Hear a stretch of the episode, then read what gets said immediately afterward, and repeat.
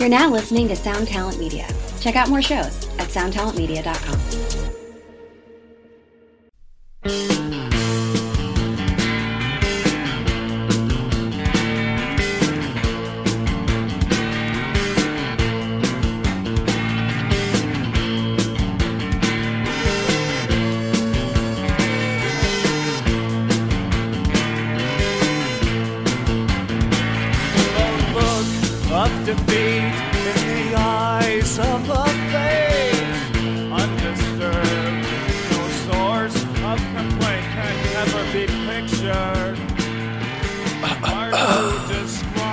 Welcome to Axe to Grind, the hardcore podcast. I'm Patrick. I'm Bob. And I'm Tom. And gentlemen, I have a cloud lifter coming to the house. Do you know what that means? I do not. I mean, you lift all the dark clouds from my life. So Thank you. It means it's over for you hoes, as they say. It's like an additional 40 decibels of clean gain, as they say. And I'm going to sound so beautiful and crisp that you guys are going to struggle to compete when I mix this down. So you fellas might have to get them as well. Also, sorry for a little production on the air. We got to do a little video version of this soon because I have a full YouTube studio in my house that I want to test out. Cool. You just have to send us the link so we can buy the stuff we need to buy, remember? Well, I wanted to test it out because I don't know if I just sent you guys down the garden path or if this is lit. Sure. Help us out, snitch bastard Judas. We'll see what you can do for us, okay? Let's say thank you to our sponsors. Thank you to Run for Cover Records. Hell fucking yeah. Thank you to Convulse Records. God damn it, yes. Thank you to Live a Lie. Come on now, of course. Thank you to Close Casket Activities. Indubitably. CloseCasketActivities.com. Let's go there. Let's buy some The Pit recording studio benefit t-shirts. Y'all know the story of The Pit. It is a music studio recording of the hardest of the hard, the heaviest of the heavy, the thuddest of the thud, and Self Defense. And he did Self Defense Family stuff. Military Gun. Oh, and Military Gun, who I think should add horns just full time. That's just the path. That's everybody. Yeah, it's ska punk, so it's ska punk without horns that we need to hear. The Pit recording studio was unceremoniously booted given the eviction notice, and we got to give big ups to our buddies at Close Casket Activities for stepping up, really putting on for the dude who's been a big part of their discography. He's been a big part of hardcore for the past 15 years. So major shout outs to Taylor Young, major shout outs to The Pit recording studio. Go get one of these benefit shirts. So the one I like the most is, I think, the King 9 intro shirt. That was my favorite too. Yeah, it just says, in very nice, clean, stark text on the front, King 9 intro. That's fantastic. Fantastic. If that ain't your speed, maybe you want the rotting out Dodgers ripoff. The Downpressor shirt. I always love that artwork. Love it. Album art, very cool. And they all have the same back hit, which is the forged in the original Pit recording studio in Van Nuys, California. Keys on Van Nuys? Nah, The Pit in Van Nuys. So go to CloseCasketActivities.com, get that. Salute to Dusty Clouden and major shout out to Taylor Young. Guys, we're going to go to Live a Lie. ToLiveALie.com. Click on that web store. To Live a Lie brings us the best and fast and ugly and hard and a lot in between hardcore. I am kind of tempted. The last couple of days has really got me.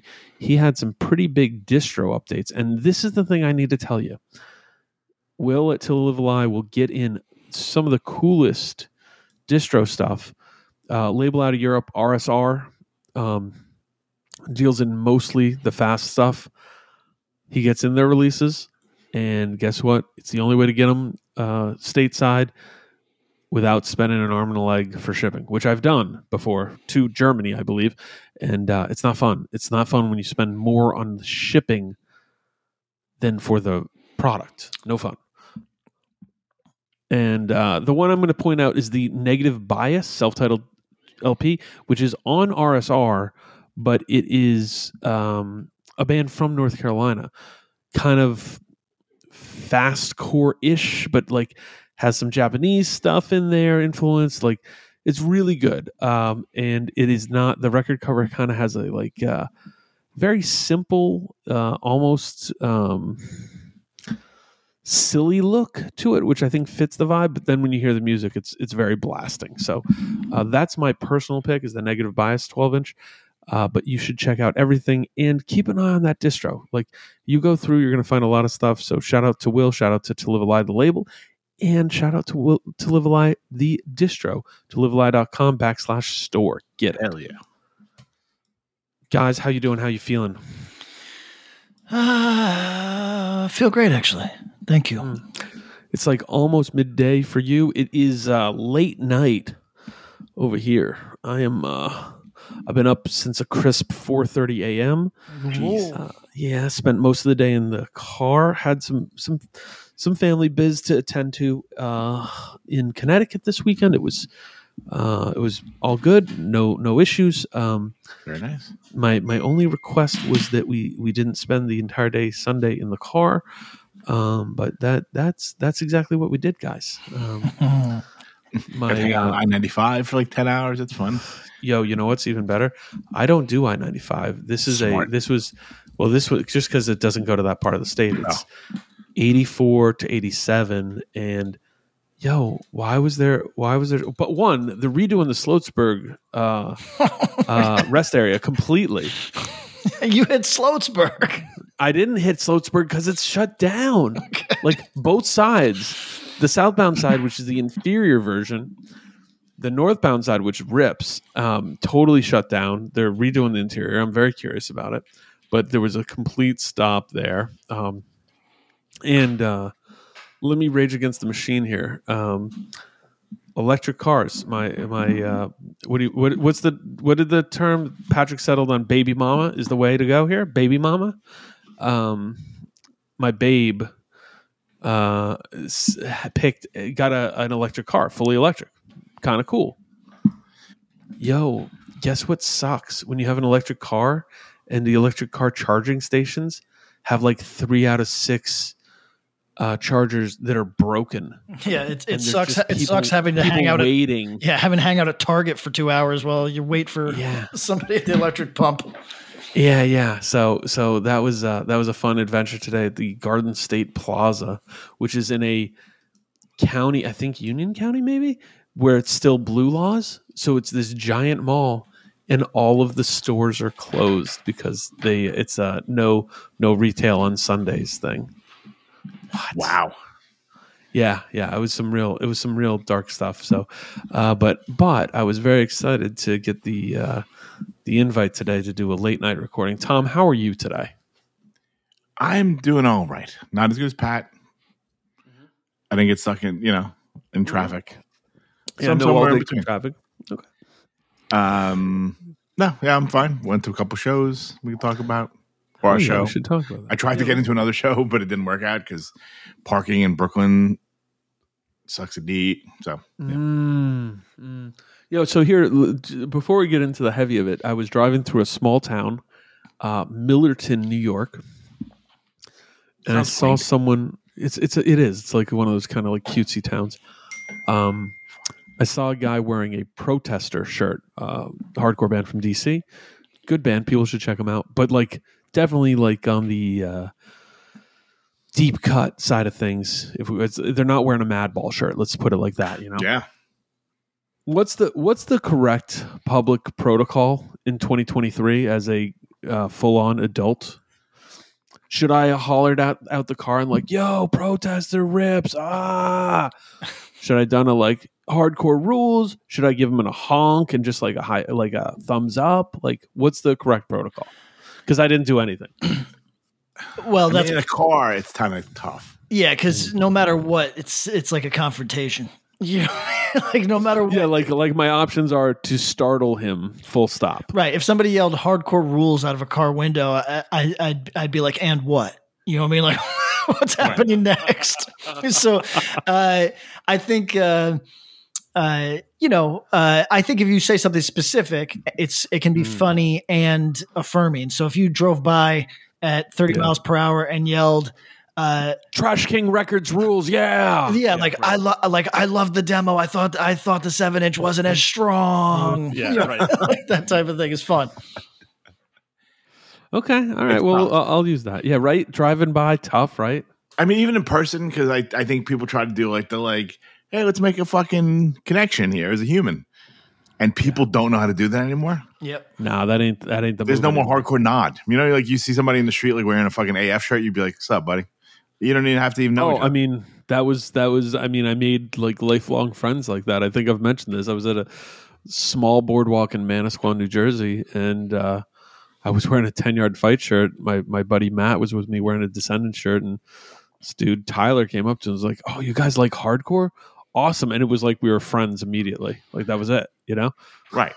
But you know what? You bringing this up is give me fucking PTSD flashbacks to the time when we drove out to the middle of nowhere, Pennsylvania, for the One Step Closer record release, and a woman came up to me and was like, "Who are you having fun so far?" Like, and I was like, "Yeah." Oh. Remember, and I had to explain, like, "Yeah, I'm here for hardcore. Like, I'm not someone's uncle. I mean, I am someone's uncle, but like, I'm here because I have a fucking straight edge sweatshirt on. Like, I'm like, it reminds me of that. Then I'm kind of like, maybe I don't want to connect with the youth of today. That I'm like, yo, I like fucking Madball, cool. I love Madball too. Like, because people are fucking weirdos, and they go, okay, Gramps, let's get you home. Right. And now it's there are questions to be answered. I liked, by the way, I've gotten very positive feedback on the level of brain deadedness that Wilson was last week, which was exactly what I was going for. Yeah, I mean, somebody told me there was a point where I answered when one of you gave an answer. I said, "Oh, yeah, that's okay." Okay. Which I felt like I was really like slipping into character there, so that was a nice moment. Well, let's hardcore about. I think we had a few different things to talk about. Well, we got a lot of stuff. It's going to be a little loose, but we had some topics to hit. Patrick, hit us with the first topic of the day. Hardcore Twitter. I woke up late, saw people getting either hostile, defensive, or dismissive because a band, respectfully, that I've never heard of, issued the controversial statement that if you are in a band and you are not, hold on, I might be able to find it. If you're in a band and you're not talking about X, Y, or Z, then you're not a punk band. You are a brand with a soundtrack. This will make a better story if I can find it. But it is, I saw people, look, nobody was super aggressive. I hate when people get defensive. Right, because it's like you embarrass yourself a little bit, getting defensive over a stranger's opinion. It's if I added up all the strangers' opinions about me in this world and took them to heart, it wouldn't go great for me. So you just got to dismiss this stuff. But here's the exact language: if your band doesn't talk about the vast atrocities being committed against trans people, POC, women, working class people, or the planet, period. Okay. Wow, this person's struggling with but either they could have made either work if they had done whatever. You're not a punk band. You're a brand with a soundtrack. Okay, so that's Ultra Deluxe. I don't know. Ultra Deluxe might be the coolest dudes on the planet. Might be the best music on the planet. Not familiar. Here's what I'm going to say. That's one opinion. Like that's fine. Like it's all good. Like I don't know about you fellas, but Ultra Deluxe has never cut me a check, nor have they visited me in jail. You know what I mean? So I don't know. No. There is a point to that, though. I think like maybe you're not a punk band if you don't have a message. All right. Well, let's talk about it. I'll air my shit out right now. This isn't me trying to be superior to anything. It's just stating that I've done a thing for a long time, and I am completely above these judgments. I don't give a shit about being punk in any way. It's like you know, the way that a lot of adults feel about straight edge. They're straight edge by virtue of the fact that they were straight edge as kids, and they still, they don't have any interest in drinking or drugging, but it's almost like that just, that's fine. That fits me fine. I'm not invested in the. Yeah, let's pin in this because this is another topic that I want to get to. Sure. Yeah. I'm not invested in the title. This is just a lifestyle for me. Okay. That's largely how I feel about punk, which is to say, if somebody said I'm not punk, I'd be very at peace with that. And if somebody said you're too punk, I'd say I'd be very at peace with that. It's of no consequence to me. I live exactly how I want, and I'm grateful to have the opportunity to do so. My only ambition in punk is to express myself. That's my only ambition in music. That doesn't mean that politics won't come up. I live on a planet, but I have zero obligation to talk about politics. I have an admiration for the artists who say things like, "I'm an artist and I'm offended that you would bring politics into what I do." That resonates with me. But obviously I love a lot of political bands. So I do not agree with Tom's assessment, but once again, I'm not the best I'm not the best conversationalist for this, because ultimately I would go, all right.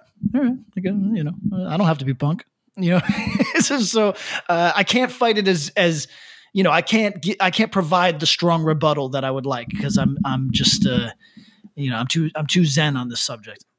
I'm saying, like, if you consider yourself a punk and you don't have something to say, then maybe you're not. Like, I'm not saying, like, you know what I mean? I don't know. I think it's good. Well, here's the thing, Tom. I think that intuitively that feels true, but then we've also known people who their existence is very punk, and I'm not talking about like.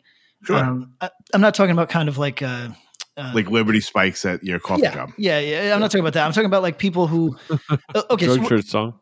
So we know we know different types of people. We know people who fit like kind of a what do you call it when something is retrofit with qualities that it didn't necessarily originally have? I forget what it is, but it's not a bacchiotomy. But the point is the.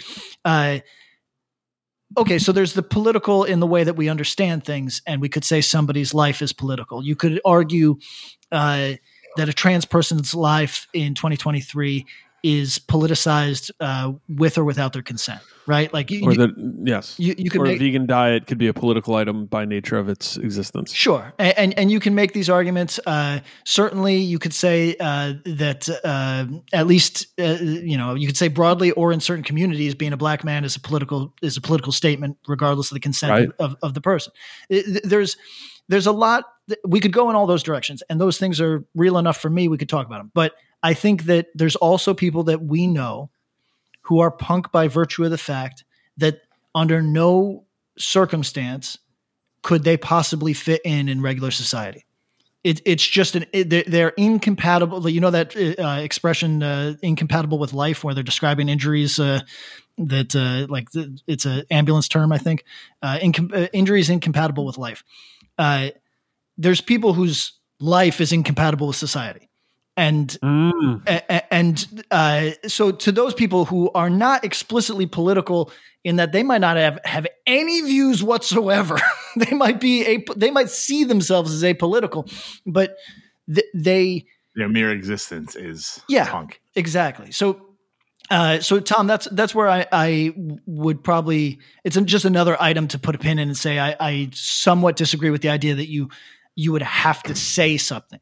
You know what I mean? Or you have to have a stance, so to speak.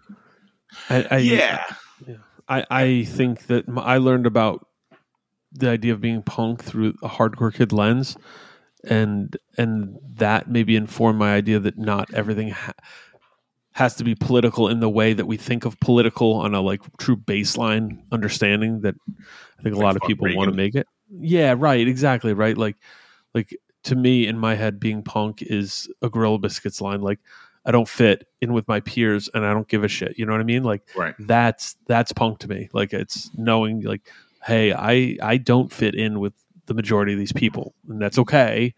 and people define it themselves, you know, like a very punk dude once told me, he's like, well, I know what punk means to me, but I'm not going to tell you that. Like, it's just, I know what it means to me. I know what it is for me, but that doesn't mean it's going to be what it is for you, nor should it be. Yeah. And I also think we have a very bad habit of aspiring or of ascribing like positive value to otherness. And I don't mean to say that I don't mean to say that we should do the opposite. That's the what I'm saying is simply because something is simply because we are sympathetic to something doesn't mean that everything that falls under that umbrella it needs our sympathy. Like an example I would use is the fella from Kickback, singer from Kickback. Oh. You know, look, I don't know this guy, and if I'm ever in Thailand again, maybe I'll say, "Hey, let's go out and have a mineral water." But the thing is, a vast number of people say, "Hey, I don't." Not vast number. A number of people say, "This dude sucks. His message is toxic. I don't like the way he conducted himself when he was in, you know, Paris hardcore scene or whatever it is." And therefore, they would prefer to not count his punkness because he's outside the good dude rubric, right? But yo, that dude is as punk as it fucking gets. You know what I mean? And my point is that we have to be outside of good bad value assessment when it comes to just things that are defined. With like their definition exists outside of those maybe silly umbrellas. So I think that we have a bad habit of doing this of like, we like punk. So everything that is good and outsider is punk, and everything that is bad and outsider is sketchy or whatever. And it's like, well, listen, right. You know, I mean, punk makes you feel uncomfortable. A true punk. I think that's the whole point of it. Yeah. Whether or not it's like, good, bad, or indifferent. Yeah. Right. If it affects the way you think about things, that's cool. And it upends like your thought processes, that's great. If it's, you know, if it's fucking GG Allin and he's fucking flinging poop, punk. I'm not down with it, but like that's punk as fuck. I mean, whatever, man. Yeah. Sometimes you need to consider something else, you know? Real quick, have you, real quick, has Eric been sending either of you the, the AI images that he's been making today on the plane? No. He's just. He was on a Twitter run about the sphere in Vegas that I kept saying. I did not see that. And he would just be like, "I'm going to go see you two there next month. Fuck it." Whatever. Like, you know, lemon party at the sphere, fucking goatee. I'm like, it was just like over and over, like the same fucking joke for like an hour. Well, he's typing in celebrities fronting hardcore bands for this prompt in. Whatever one of these generators is, and just I'm sending you guys the image right now. Please do. One of the images. Here's what makes it funny to me. Forget, like, you know, AI is just a tacky, stupid tool that but look at these. Look at what it believes hardcore to be. Wow. Firstly. Did he put Jimmy Fallon in there? Yeah. It's Jimmy Fallon. Oh, I thought that was just band. Pat Flynn. God damn it. No, but here's my question. Why is everybody wearing a shirt that says hardcore? So for people that don't know what we're looking at right here, our friend Eric has been typing things like Jimmy Fallon singing in a hardcore band into an AI image generating prompt. And the images he's getting back, the strike is over, man. They are looking nominally like, okay, these are recognizably hardcore shows. I mean, I don't know what's going on with the fella with the like Jim Rose circus face tattoos, but and I don't know why in the one photo top right there, how many people are in that band? I don't really understand what's going on. Well, I guess that makes sense. No, there's a definite additional. There's three guitar players, but the Jim Rose guy looks like Pete Kohler. Oh, he kind of does, but everybody. Here's what makes the thing funny to me is the prompt is it's simple prompt. Jimmy Fallon singing in hardcore band. And everybody in all three images is wearing a shirt that says that just says the word hardcore. So like, this is what, like what does the machine's brain, what does the Skynet's brain think is that everybody that attends a hardcore show is in such celebration of the genre that they're just wearing shirts that on an empty field just have the word hardcore. It's very funny to me. Anyway, like wearing a shirt that just says like football. Yeah, exactly right. Although my shirt that just said, a good prank, god damn it! My shirt that just says Vietnam was a hit with people, right? Because it's like, are you celebrating?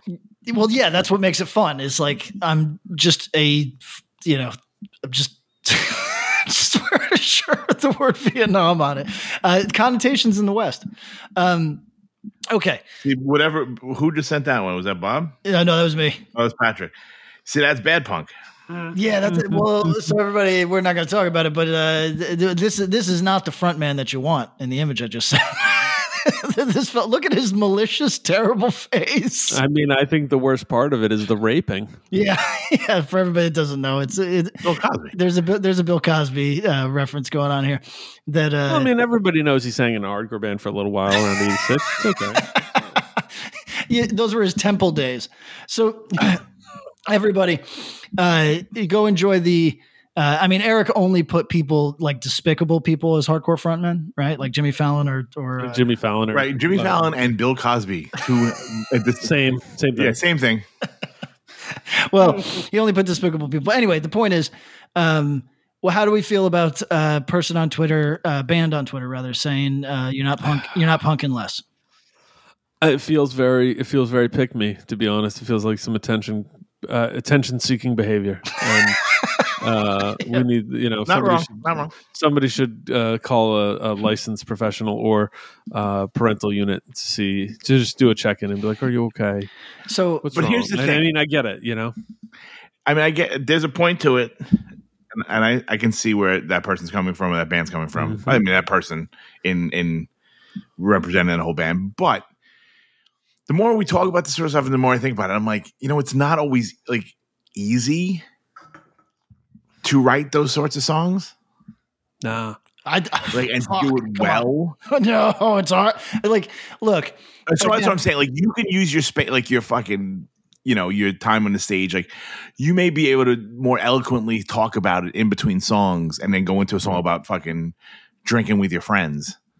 Rather than try to like write lyrics that are like both intelligent and memorable about like, fucking the Vietnam War or something. Sure. Look, the whole thing is, okay, we're adults. I guess what I'm saying is I struggle mightily with poorly done political music. I can, at my best, I can say that's a cool spirit. That's nice, but that's condescending as shit. When we're talking about actually enjoying a thing, finding value in a thing, getting something out of it, very, very hard to do when something is in, like I've talked about on this podcast a number of times, when it is not actually political, it's just sloganeering. That's tough, man. And I get it. That's what punk is to a very large degree. But if there's anything that alienates me from new punk music, it would be, hey, here's a very pat and simple solution to a complex problem.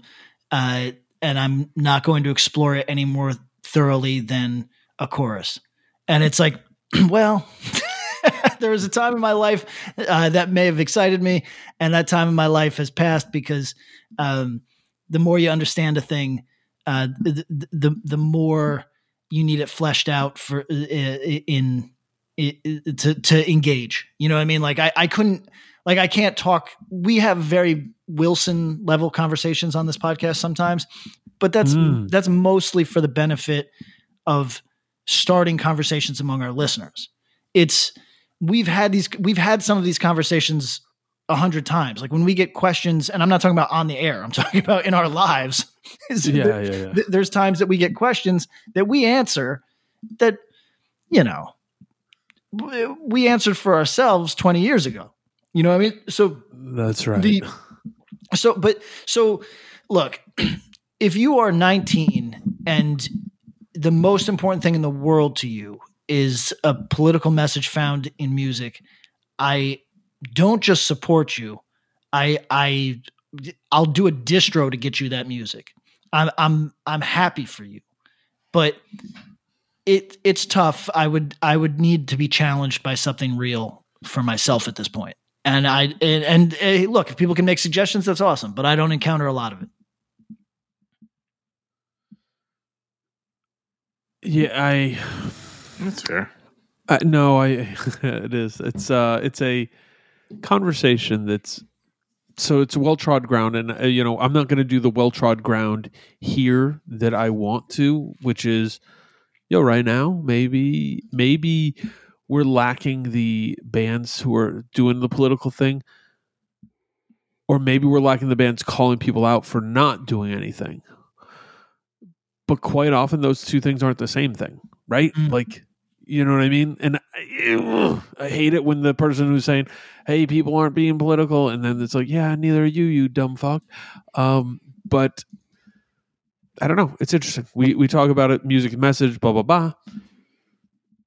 Is this just angst music? Is it just angry music? Is it just young people getting out their emotions? I see a lot of people who are... case in point, I'll go direct. You're familiar with The Best Show, right? Anybody? I don't know. The Best Show, it's a long-running podcast content thing. I think it's on one of the... It's a New Jersey thing, but it's like a national thing. This guy, AP Mike, big fan of music since the 70s, 80s. He was around. He was probably in his young 20s through most of the 80s. Has a really cynical view of hardcore at large, and has held it from then. And he's the dude who's around, who's just that shit's whack. That's lame. The music can be okay, but it's mostly just dummy dudes being dumb, and I go to the show. I don't see any girls. I don't see any women. I see this, and I think the music's just okay. So if you're not connecting to it, you can be super critical of it, and point out some of the obvious, okay. If somebody's looking at it from a certain point of view, they can catch all that stuff, and that's how I feel. Like some people will look at it, and say, is Earth Crisis a political band, right? It feels easy to say no. I think I'd probably argue yes at this. Yeah, right. Right. Yeah, it is. There's a lot of bands who clearly aren't, but what they're saying isn't. Look, is 10 Yard Fight a political band? No, they are not. Full stop. However, in their relatively fastball pitch, straight edge lyrical content, there's certain commentary on the war on drugs, et cetera, et cetera. Do I think the person was trying to have a deeply rooted conversation about politics? I don't think that Wrench was trying to have a super political conversation in those 10 Yard Fight lyrics, but he did take a second to note this thing, and he's like, they're not going to ban a product, and they're not going to do this. And they're it was interesting, even at a young age, hearing that. And I'm like, oh, okay. I mean, that's not the way, I don't see straight edges being that to me personally, but I thought it was an interesting conversation to have about the mass marketing of the war on drugs in the 80s, and then bleeding into the 90s, and all these programs that were anti-drug, anti-alcohol that are but they're not going to they're not going to cut these things that are major sources of funds for political engines, So you can be fully critical and understand that politics appear in places that they aren't, even if something wouldn't be identified as political. Yes, but okay, I'm doing an unfair thing right now. You know, when somebody comes to the attention of the larger world, I wasn't familiar with Ultra Deluxe prior to this conversation. And the thing that people intuitively do, and it's not necessarily fair, is to pick through that person's work and with a very critical eye, right? And, sure. And I'm doing that right now. And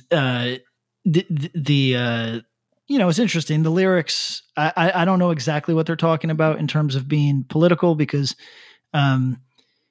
this music is as political as my music, like so far as I could tell, you know what I mean? But maybe they're just living what I would want them to do and not sloganeer. Right. So that's cool. Maybe, but by that virtue, but if we're putting things under that lens, then okay. I guess everything is political. All right. It's boring conversation. Boring. Yeah.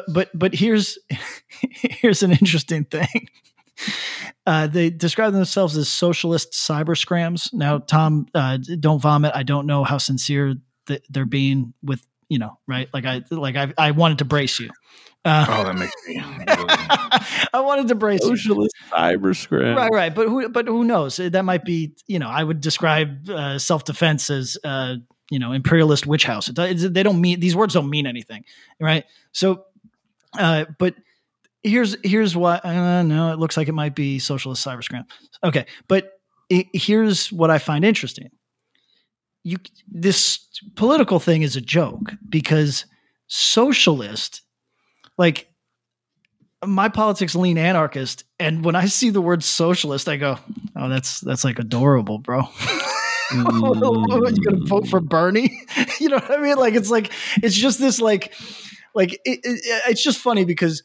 In the same way that you enter the prison population and you think you're big, and then there's a properly big person and you're not ready. The same way that you go to a show and you're the tough guy of I don't know, 8th grade. Yeah. You're the tough guy of eighth grade, and then you hit the yard. It's 9th grade. Oh no! Yeah. There's always somebody tougher than you. That's what my dad always said. Right, and it's a true fact. And politics are the same thing because. Like the idea that socialism is even like by my standard, that's not even a political position. You know what I mean? That's very like entry level, like not engaging sort of like real talk about changing people's lives. It's like bumper sticker level, but it's a placeholder to say, I don't really know what I want. Oh no. I mean, listen, there's plenty of people that live their whole lives as socialists and God bless them, but it's just not like it's not a challenging position. Is what I'm saying. When I see it plastered around, that's how I feel about it. And it's a more nuanced conversation, but I think I feel the way that a lot of people do when they see it is that like, hey, I actually think there's some interesting points to it, like many political stances. But I think that quite often it's a placeholder where it's like, and they're sussing through it. So I don't know. There's a longer conversation for Patreon, I think. Sure, it'll be very boring. But here's the thing: look, you know, I'm scrolling through the. Here's the thing to do, and this is not to shit on Ultra Deluxe, who again I do not know their music, but just when you feel somebody like kind of make an assessment of your credentials or whatever, I don't know, just examine. I say this all the time. Self-Defense got a bad review. I went and looked. The guy's album of the year was Gnarls Barkley. What can I do for that? You know what I mean? And this is kind of the way that it is. Did it make you crazy? It took a full second in my head because I was like, oh, right. That's a song that exists. I've been in a target. So right. So what do you stand at? You don't stand a chance against stuff that plays a target at 2 a.m. when you're trying to fucking steal vegan cold cuts. Yeah. You're trying to get your dad some Hawaiian rolls and, you know. That make me crazy. Yeah. You're like, yeah. So anyway, look. Canceled. It's everybody. You are your own judge in this life, unless you're in a courtroom, in which case, best of luck to you.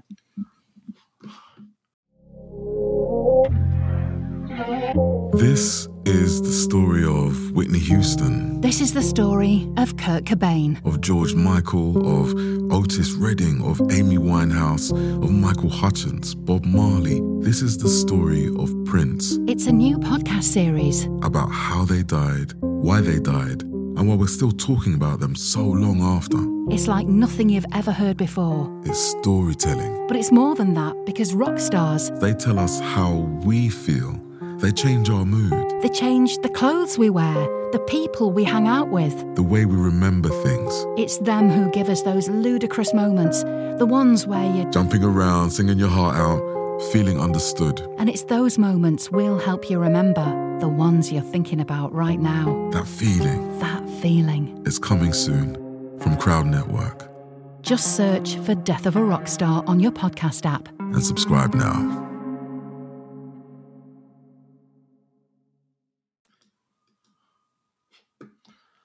So, all right, next topic. A really quick hit here. I think of it because I don't know what was in my cereal that day, but I decided to song "In Your Face" by Slapshot got in my head, which the chorus goes, "Straight edge in your face, straight edge in your face." Of course. It's classic track, deeply political for all those punks out there. But it was something hit me as a 40 something year old man, which I can't remember. 40, am I 41? I think I'm 41. That it's a very confrontational version of straight edge, especially lyrically. And I was like, oh yeah, this really hit me as a kid. Like I really got on with it. Like this was a track for me. And I loved it. I love Slapshot. I still love Slapshot and I still love that song. But I was thinking about it and I was like, okay. And I am the first to go, hey man, it's cool. You know, like do whatever you're going to do. I don't care. You know, like straight edge is fine. It's just my thing. You know, when I was 15, 16, 17, 18, 19. The version of straight edge I wanted lyrically was confrontational and aggressive and not kind of like mellow yellow, which I purport to be in my senior citizenship here. And I wonder if that's missing from certain spaces, whether it's about straight edge specifically or hardcore in general. And maybe that kind of is a different context. Like is that level of like abrasive, confrontational outside of the boundaries, missing, or is it in a different way and I'm not seeing it? I don't see anything remotely like that, but, I mean, I fell down a hole of kind of like uber vegan stuff. I'm always, when we talk about politics, that's one that I would love for somebody to explore more than kind of like the stuff that kicked off the conversation, right? Like, so we've talked about this a million times. I love Earth Crisis, and I even love some of the like D-tier efforts from bands to do what they did, but the vegan conversation is not over, is in my view, right? And that's obviously just because I feel strongly about that matter. But there's things to explore, there are conversations to have. So I always have hope for that type of material, and so I went on a vegan straight edge. Kind of, metal influenced music, of course, Jag a few weeks ago, maybe a month ago. And I didn't find too much extremist position. Like to me, it was all pretty softball stuff. So and you would expect if it was going to be aggressive anywhere, it would be aggressive. It would be aggressive in that space. Right. So, right. Yeah. So something that sounds like, for example, like Slapshot, C4 has some very funny songs. Right. But I don't know, I wouldn't exactly say it's the same thing. Right. So, yeah, I, I, I, honestly, I don't see that type of energy around very much. Tom, is it around? We're missing it. I don't think it's around. I don't think anyone's that angry. Well, and that angry about like very specific, very things particular and, things. Yeah, yeah, and yeah, yeah. It doesn't seem to be. Also, when Pat was talking about it, have you ever? I don't know if I've ever heard of like a vegan straight edge like down the middle hardcore band. Well, especially lyrically, like a vegan straight edge band, I would assume isn't being like, I won't butcher a life for the sake of mine, but hey, if you do, that's cool. Do you too? Well, no, I'm saying like he's talking like meat and potatoes hardcore. Like, you know, like, yeah. Not a fucking 10-yard fight band that sings about straight, like vegan straight edge. I don't think. Yes, correct. It's gone very metal. It's gone like, I mean, Earth Crisis is like Judge compared to how far metal it's gone. Listen, for all the haters of Earth Crisis, of which there are fewer seemingly every day, but I mean, Firestorm, it sounds like Judge in 2023. You know what I mean? like at the time, it's kind of like Slayer, but now it's like, yeah, this is Strife and Judge. It makes total sense. Yeah. But you're right. I do not see an awful lot of, I mean, maybe any sort of meat and potatoes, fastball hardcore that is vegan. It's rare. Sure. Okay. Next one. Really quick. So we I think we talked about this on the Patreon episode, so we will just kind of TLDR this. We talked a bit about the ideas of the merch cut thing and who's to blame and how we can do this, and you know, like, did we ever foresee merch cuts being done away with, like venues actually taking that seriously? 2 days after we recorded that, maybe not even 2 days, maybe a day later. Yeah. Live Nation drops this whole thing about it's on the road again. Is that the program? Yeah. I had been in touch with Willie Nelson and I didn't want to blow up our spot. I appreciate that. Yeah. Yeah. I get it. But Willie had given me like, you know, a little information about, you know, yeah, like the like little secret handshake. I mean, I think it came out literally the same day we were talking about it, and we looked very prescient. Like that we like kind of had, no one knew, obviously. It was like the best kept secret. But here's what I want to say. Any of y'all who were like, man, good job, Live Nation. Go fucking support a multinational somewhere else too. Go dig on it. Like, I'm not trying to be a dickhead. I know plenty of great people who work for Live Nation, and Live Nation has put on a lot of good hardcore shows and has a lot of good hardcore folks working there. But the amount of glad handing and reach rounds I saw Live Nation being given by fucking the hardcore community was a little rough to me. So I'm going to go a little rough here, which I just did. Yo, it's not real. And as it came out days later in the like the front page news that 4 days later gets the page 7 retraction or additional notes where it's like, oh yeah, you know what? It's only at participating venues, and also which was on the announcement. To be fair, correct, totally was, and it's only for a limited time. So we will see. Now, granted, I hope, I pray that some bands that are within the sound of our voice are able to take advantage of whatever this fucking program goes. I'm all for people taking money. Full stop. The merch cuts are going away. Those are not going away. No, but I'm saying like they're not going to like be like psych. As of January 1st, we're taking merch. I don't think they'll ever do that. The other thing is crazy, which I don't know. The even for like, per band per show. I think that's not happening forever. I mean, they can't do that forever. I mean, I know they're worth billions, but like, there's a lot of shows. There are a lot of bands who play those shows, huh? Yeah, a lot of bands who play those shows. What all five bands who are on the fucking Drug Church touring circus show are gonna get $1,500 plus at the door, right? So they get the $1,500 plus their guarantee. Yeah. Like that's not.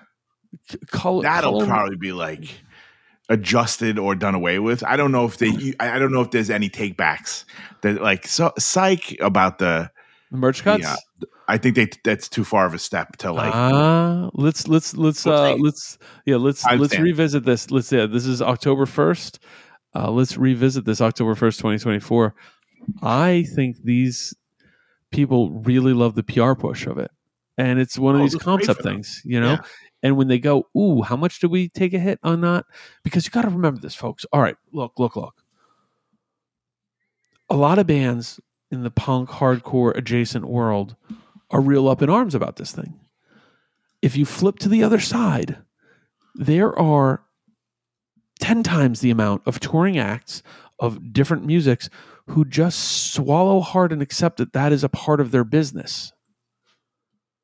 And that if they did 30K in merch, they're paying out whatever thousands of dollars to the venue as the merch cut, because that's just the way it is. That's the way they do business. Right. They factor into their prices and their, yeah. Yes. So we talk about all the like yeah. They're like, yeah, like the end around, like, oh, just lie about your numbers, bring merch in after you do the initial count in, blah, blah, blah, all this shit. 90% of people don't operate that way. They just go, yes, we sold $1,800 in merch. Here's your $180, you know, like they do it on the up and up. So just understand, if 6 months later, this was just a nice piece of pub for 6 months, and got some people to quiet down about this or quelched some of the complaints, they'll go back to business as usual. If you want change, keep your foot on the fucking gas pedal. I am dubious. Patrick, what say you? I don't know. I mean, you can comment. You're hoping to cash in those $1,500 checks. No. Listen, everybody. I said on the podcast that somebody who was really plugged in had said that they were going away, and that was months and months ago. And I said no, and I still say no. Although, so here's the deal, right? Like, famously, Apple's struggled with their iTunes platform, because once you set the price of something, people just associate that, and it's difficult to raise it incrementally when there's like some type of. It's just difficult to break precedent in a lot of ways, right? And the only way that you can is if you're like a monopoly that has leverage on literally every person that you engage with, and that is Live Nation. So if they any other company, I would say it's difficult to say, hey, we're not doing merch cuts anymore, and then reintroduce merch cuts. That's actually hard, because you're providing people a thing that they really like, and then taking it away, people don't respond well to that. But I think the interesting thing about Live Nation is increasingly a monopoly, not in earnest yet, but certainly can feel like it. They really can just jerk you around. They really could just walk back anything they say. They could say, hey, everybody, we're giving, if you're the first band to the venue that today, we'll give you $1 million. And that's just our new policy. And then then 2 weeks later, they could say, bad news, we're actually taking $1 million from you and your future generations of your family. And there's basically nothing you could do, because they have all the leverage in virtually every scenario, because, you know, look, there's no solidarity among bands. So you may think that there is in maybe punk, because you and the homies won't play Jim's Nazi Skinhead Bar or whatever, and you've all gotten together and said, we're not doing that, and that feels like solidarity, and on the small level it is. But when we're talking about, like, look, Pearl Jam went up against Ticketmaster, right? And Pearl Jam was one of the biggest bands in North America at that time. Ticketmaster, to a large degree, said, well, Pearl Jam, there's going to be another Pearl Jam. You know what I mean? And they're correct, not wrong. And right. And that's the way that, you know, I mean, look, I've said it before.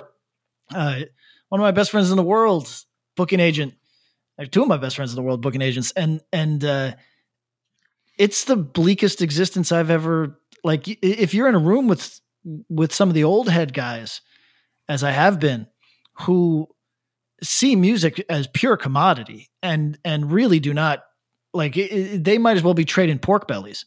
It is. Yes. It is really, really fucking dark. And if you it can be fun, you know, like when it's a band you don't like and it's like, oh, they're cashed. Here's their real numbers. And you're like, oh my God, I'm in heaven because I want these people to fail. You know, if that's the only time it feels good.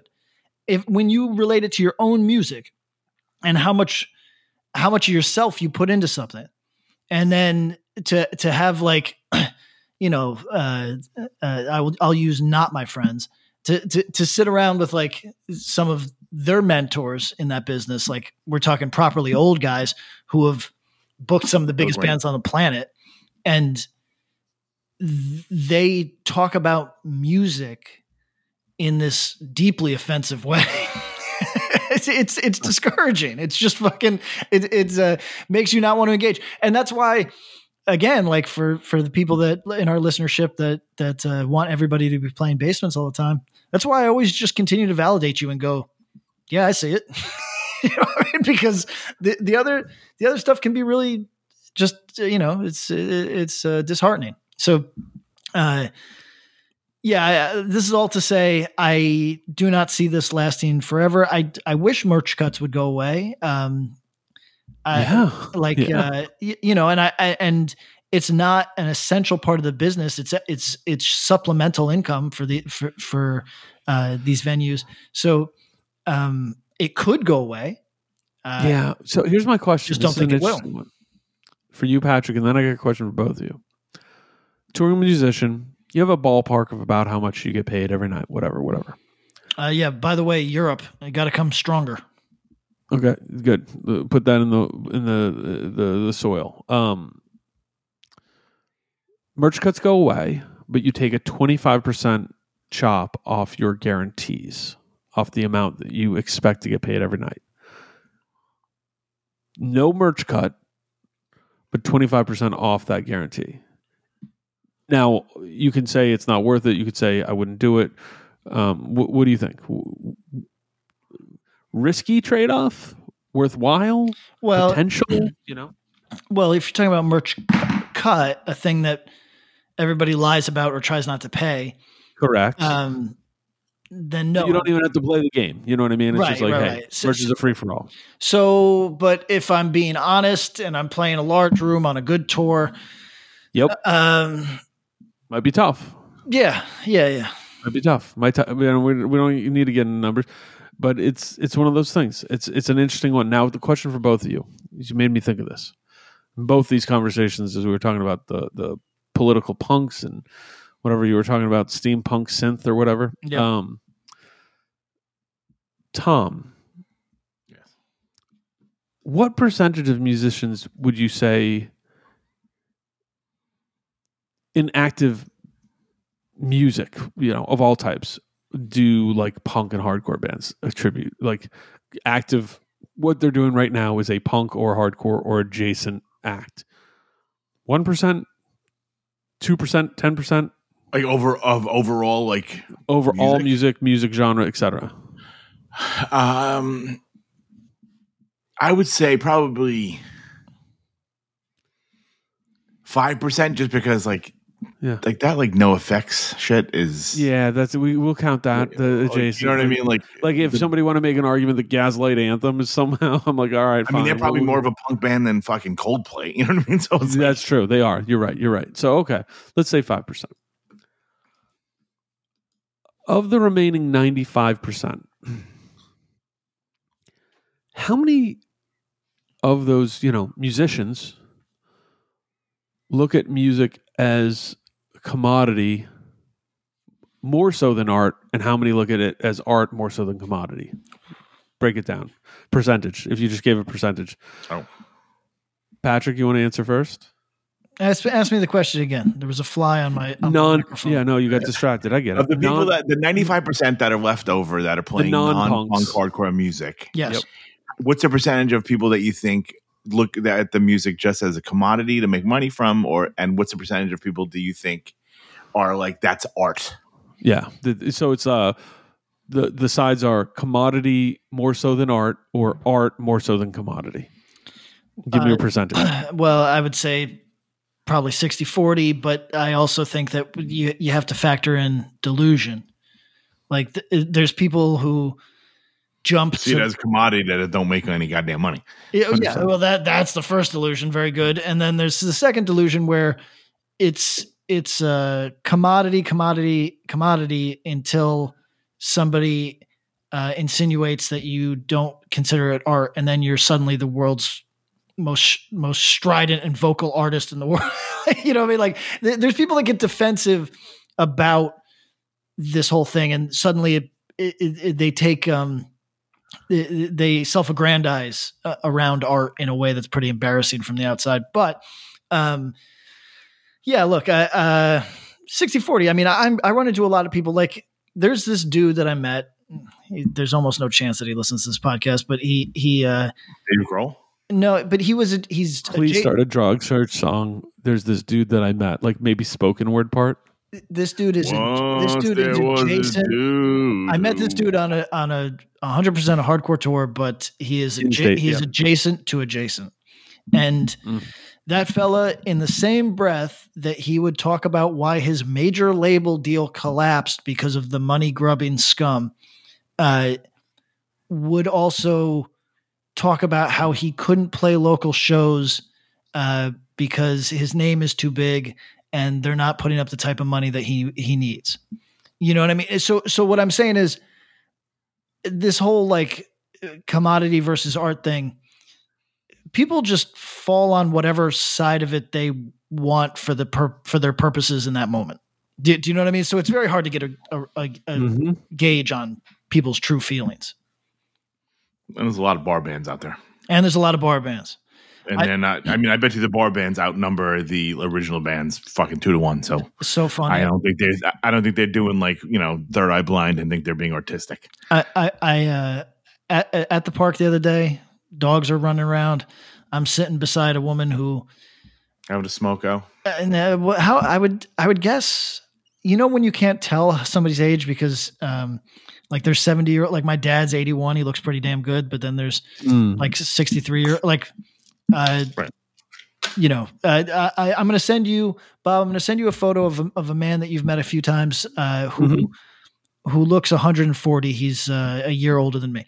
Anyway, you can never tell. But the woman I was sitting next to was either 70 or 80. And she knows I'm in a band. She was talking about travel, et cetera. And is it hard to go back to the United States all the time? And I said, no, it's not bad. I'm very comfortable in that type of travel. I'm a small dude, so planes don't really offend me that much.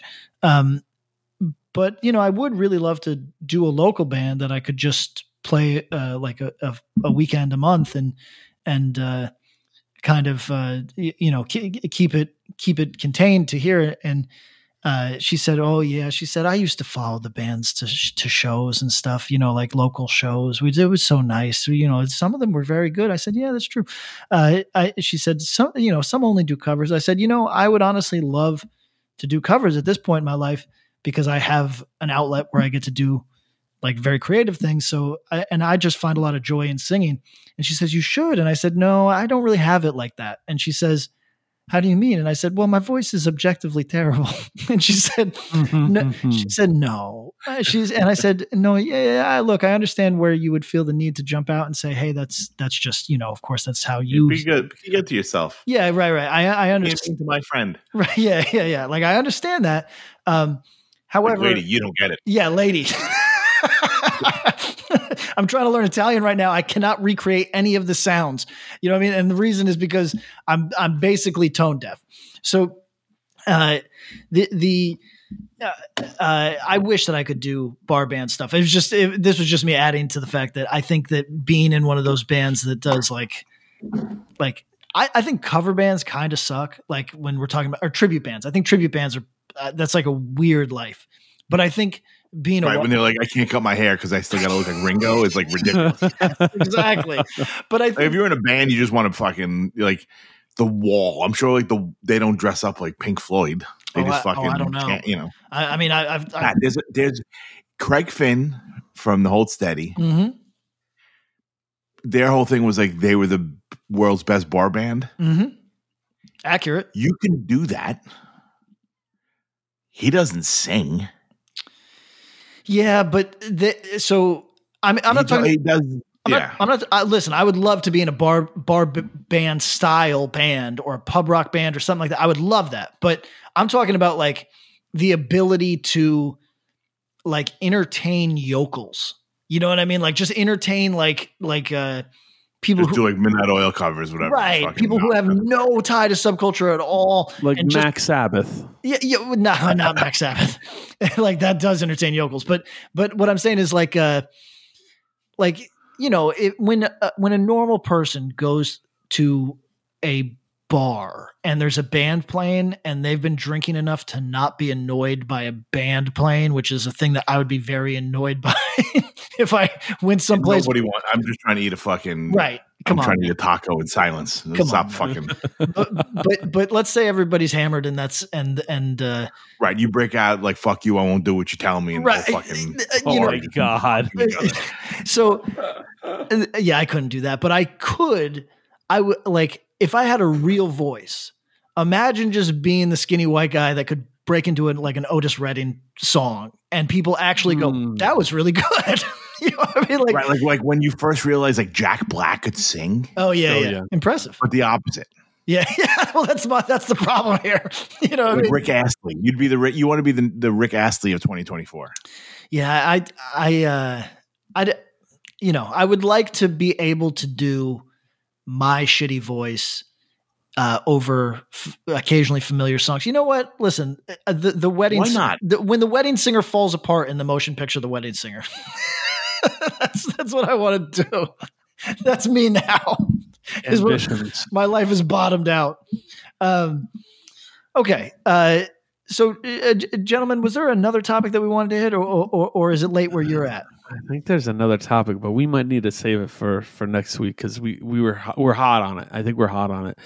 And I mean, the Spotify overlords just give us the it's just an hour. Just get that wrap it up because the hour. Wait, let's do this. I had that one thing. I'm going to challenge you fellas. Before our next episode, a good amount of hardcore came out this week. Let's do it. We'll listen to it and we'll talk about it. And because I've said it, even if we hate what we listen to, we will find a way to talk about it. All right. We'll see. I'm going to create the list of the stuff that just came out. We'll see. Tom, did you want to save it for next time or you want to go in on what you want to go in on? What you got? I mean, it's up to you guys, man. Hit it. Let's go. So, you know, there's been a large divide between like the old people and the young people in hardcore in the last, you know, recent times.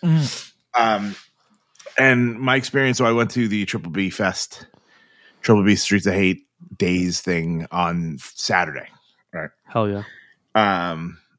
You know, show was great.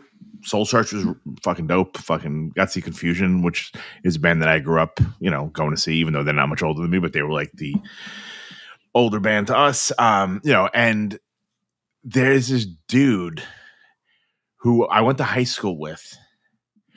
And I mean, he's legitimately been out of hardcore probably for 25 years. Yeah. And now he's back. And I saw him maybe like remember when Mindforce did those two shows in one day at Vitus? Yeah. I don't know. I have no, was that last year? Was that 3 months ago? Maybe. I don't remember, but it was those shows. And he's there and I'm like, wow, weird. Good to see you, man.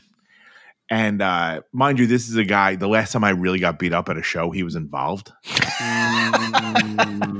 Okay. Which I decided to tell all of my scary friends at the show yesterday. And they were like, that guy? I was like, I was 17. Yeah, right. I'm like, I could beat his ass now. And I'm like, and now I have friends that can really beat him up. So this is 25-year beef going.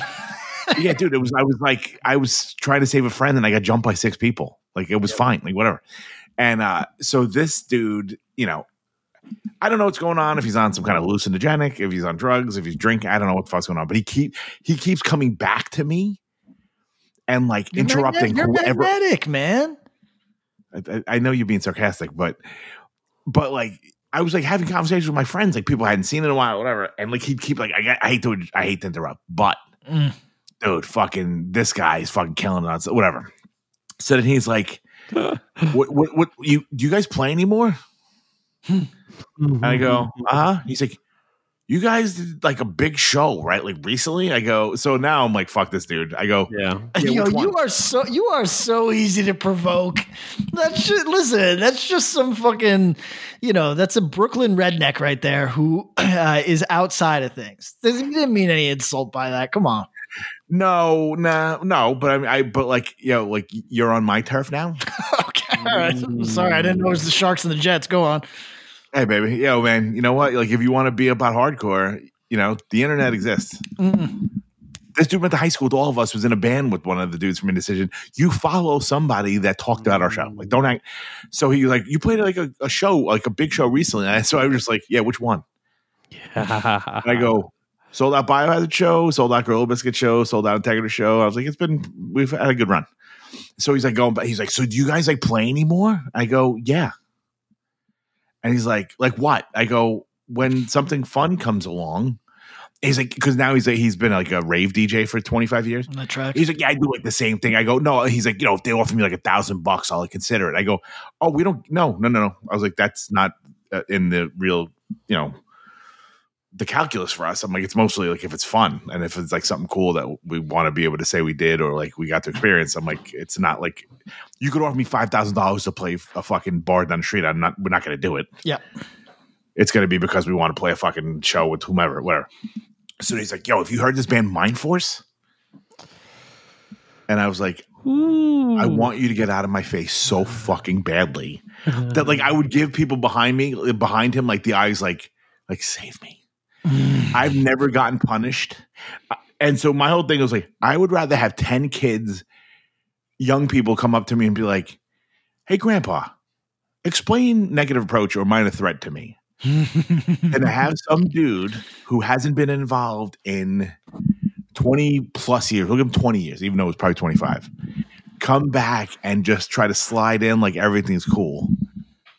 I'd rather have a bunch of young kids that have to try to figure it out. And not try to take over and kind of reset the rules of hardcore, but like to kind of come in and being like, I would rather have 10 Wilsons than one William. Yo, shout out to Wilson. I mean, I'd rather, like it was just, it was such a terrible experience. I mean, also this dude just kept coming back and I'm like, no, totally, bro. Like, yeah, I was like, I didn't know. I'm like, I need you to get the fuck away from me. And everyone, I was like, the last time I got beat up at a show was that guy, and like, which I just thought was funny. And people were like, do you want us to? I'm like, it happened literally in 1995 or 1994. I'm like, I've gotten over it. Mm. Yeah. Like, I'm not gonna be like, matter of fact, yeah. Can you just get him back for me? No, I mean, come on. You'd be deranged unless he like gave you a lingering head injury. You'd be deranged to do that. But it would be pretty funny if I was like, you know what, get him. Yeah, it would be funny. Bring him out the backyard, smack him around a little bit. It would be funny. Fuck it. You know what? All right. It would be pretty hilarious to be like, yo, remember that time so and so had beef with us in 1994? Yeah, I got him, baby. So I'm in a different space. I would love to see literally anybody from high school, even people I fucking hate. High school sucked. Oh, I had a great time. I went to an all boys Catholic high school, and there was like 8 people that were alternative. Yeah, I mean, there wasn't very much alternative in my school, but there's just something to me about shared history that I really enjoy. Like we don't share history. I happen to live in the same neighborhood as you and go to a school that you went to. I went to Brick Memorial. We moshed in the hallways, and I got 2 superlatives as a senior. So you know what I'm saying? Like, the people that I liked from my high school are in a band with me. All right. But I would take a young person just trying to learn over someone who's like, yeah, but I was around in 1985, 1994. Okay. Yeah. You don't get credit for a time that you weren't around. Not at all. That's like when you see these bands that go 30th anniversary. I'm like, you didn't play for 20 of those years. Listen, it's time served, right? You got to be in the game. You got to be in. You know what I'm saying? Like, you could have been an OG and you went to shows in 82 and 83 and then stopped going for 40 years. You don't get the same credit that someone like Bob or Pat or me get for being around nonstop for 25. Yeah, but look, that dude had raves to attend, so I think you got to get off his dick. I'm not bothered by this sort of thing. I think it's fun when somebody like, look, Drug Church has. No, I love people coming back. Like, don't get me wrong. I love people that come back that are like, that have used this podcast as a jumping off point, that they go, I listen to new stuff and it's fucking great. I'm so glad I'm back. That, I think that's fucking awesome. I have no problem with people kind of, you know, finding their way back to hardcore because it's fucking great. I'm not gonna, you know, but someone like this dude, who I also have like my own fucking feelings about, that like him coming back and being like, you guys still a thing? Like, what do you? Yeah, I mean, that's an annoying thing to ask, period. Right. Or like, annoying. Have you heard this band? I'm like, yeah, B, I've heard all the bands. I haven't left. Look, I get it. But I'm just saying my experience in Drug Church versus my experience in Self-Defense. Self-Defense is for the heads. Do you know what I mean? Like, there's no casuals in what I do. And Drug Church is a more accessible sound and has put in my life, like, a lot of very casual music fans, like people that I would never interact with otherwise. Right. And I appreciate them. I'm not mad at somebody that's like, oh yeah, sorry, I haven't been around for 38 years. I had that thing to do. And you're like, what? Yeah, I started doing designer drugs in 1996. Yeah. I don't mind that. I don't mind that person. Fuck it. Stay the fuck out. You know what? I'm thinking like a business person. I'm like, well, you know, Tom, bro, like their money's green. They'll buy it. $27. Come on. He needs that money. Drug Church money. Yeah. Well, whenever he does that, he sounds like the end of Vegas Vacation when Sid Caesar has the heart attack. I got the money. So, when he has the fucking heart attack at the fucking in the casino, you sound like Sid Caesar, and I sound like I'm 97 years old. So I still have never seen the movie because I think it's an insult to the Vacation line of films. However, it's the second one or the third one. It's great. It's the fourth one, and there's two even though they've replaced the kids in each movie, I still think it's a bridge too far. But I do really enjoy the no corrective lenses today, Mr. Papa Giorgio. I just know that line because my bandmates use it all the time. So I had to go look it up on YouTube. And the no corrective lenses tonight, Mr. Papa Giorgio, is the funniest goddamn thing I've ever heard. Because Ethan Embry has a fake ID that makes him Nick Papa Giorgio, and he wins all these cards. Yes. That's the thing. I get it. Thank you. I'm just no problem. I want to explain it to you because you only watched the 30-second clip on YouTube, and I wanted to give you the context. How good a name is Mr. Papa Giorgio? Nick Papa Giorgio from Yuma? Are you fucking kidding me? It's amazing. It's very good. I think D'Annunzio is such a good last name. Can we agree on that? I definitely went to high school with like a Joey D'Annunzio. Perfect last name. Of course. It's like got that like rolls off the tongue alliteration, like the nun. It's great. Yeah, you need to get a D'Annunzio in Self-Defense Family. You got space. You know what? I'll do what I can. Little Italian music. Let's go.